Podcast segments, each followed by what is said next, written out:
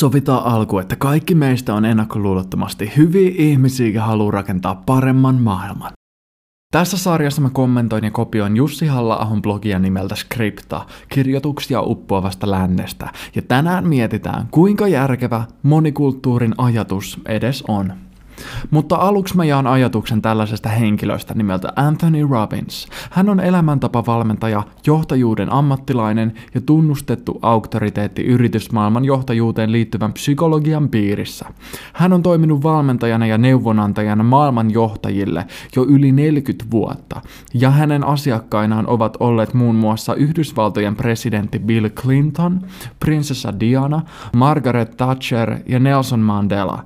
Robbins on puhunut paljon muun muassa sosiaalisista suhteista, ystävyydestä ja kumppanuuden muodostumisesta ihmisten kanssa.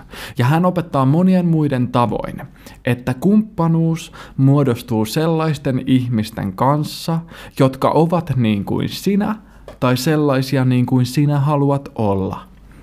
Kumppanuuteen vaaditaan siis joko samanlaisuuden tunnetta tai jonkinlaista ihailua. Ystävät usein ovat samankaltaisia toisen kanssa tai haluavat olla sellaisia kuin toinen. Eli meidän aiheen kannalta olennaista on se, että usein hyvät ystävät puhuvat samaa kieltä, ovat suht samanikäisiä, heillä on samat tavoitteet ja samanlainen kuva maailmasta ja ihmisestä. Mitä tulee kyselytutkimukseen ulkoryhmiin kohdistuvasta vihasta, niin muslimeista järkyttävät 60 prosenttia ei halua homoseksuaaleja ystäväksi, 45 prosenttia on sitä mieltä, että juutalaisiin ei voi luottaa, ja 54 prosenttia on sitä mieltä, että länsimaat haluavat tuhota islamin, ja 26 prosenttia yhtyi kaikkiin kolmeen väitteeseen. Eli Noin puolet muslimeista tuomitsee homoseksuaalisuuden tai juutalaiset ja kokee länsimaat vihollisena. Eli lienee syytä kysyä, että onko näin suvaitsemattoman ihmisen mahdollista sopeutua suvaitsevaiseen länsimaiseen kulttuuriin ja omaksua meidän arvot. Puhumattakaan vielä siitä, että pitäisi muodostaa tasapainoisia ihmissuhteita länsimaalaisten ihmisten kanssa. Monikulturismi ajaa Suomen sellaista yhteiskuntaa, joka koostuu ihmisistä, jotka ovat ventovieraita, eri-ikäisiä, eri kulttuureista, eri uskonnoista, eri sosiaaliluokista, eikä heillä ole edes yhteistä kieltä. Toiveena lienee se, että kaikki luopuisivat ennakkoluuloistaan ja eläisivät rauhassa toistensa kanssa, syvän ystävyyden ilmapiirissä. Mutta todellisuudessa nimenomaan erilaisten ihmisten sijoittaminen samaan yhteisöön on ollut loistava keino luoda konflikteja, koska ihmisnisäkkäillä on tapana elää siinä uskossa, että naapurikansa on aina huonompi, tyhmempi, rumempi ja alivertainen suhteessa meihin. Tällaisen ajattelun yli on haastavaa päästä, vaikka olisi korkeasti koulutettu suomalainen, mutta vielä vaikeampaa sen voisi kuvitella olevan niistä maista tuleville ihmisille, joiden kansasta alle 50 prosenttia osaa lukea tai kirjoittaa. Mutta tällöin ihmisen ajattelu ei yllä muiden ihmisten ulkonäköä ja ihonväriä pidemmälle. Amerikassa on paljon eri etnisyyksiä, mutta kaikilla on yhteinen kieli ja ennen kaikkea yhteinen kulttuuri. Amerikan kansalaiset jakavat suurissa määrin ne kansallismieliset Amerikan arvot, jotka uudet kansalaiset joutuvat vannomaan valalla saadakseen maan kansalaisuuden.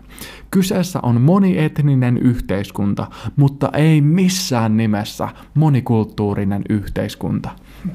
Jos toisilleen vieraita, eri kieltä puhuvia ja eri kulttuureista ja eri sosiaaliluokista tulevia ihmisiä laitetaan samaan tilaan, niin siitä tulee tappelu. Näin tapahtuu pienemmässä mittakaavassa vastaanottokeskuksissa ja suuremmassa mittakaavassa Afrikassa. Ihmisille on luontaista jakautua klaaneihin, ja siitä lähtökohdasta monikulttuuria ei tunnu olevan mahdollista luoda. Ja me ei voida muuttaa yhdessä vuosisadassa sitä, mitä ihminen on, mutta meidän on mahdollista luoda jokseenkin hyvä maailma ihmisten yhteisöistä, jotka eivät vielä tässä maailman ajassa pysty elämään rinnakkain. Koko monikulturismin oppi on pohjimmiltaan hyvin rasistinen oppi ja se keskittyy vain ihmisten etnisyyksiin. Siinä nähdään, että länsimaalainen valkoihoinen on ainoa rotu, joka pystyy mukautumaan, joustamaan ja tekemään kompromisseja.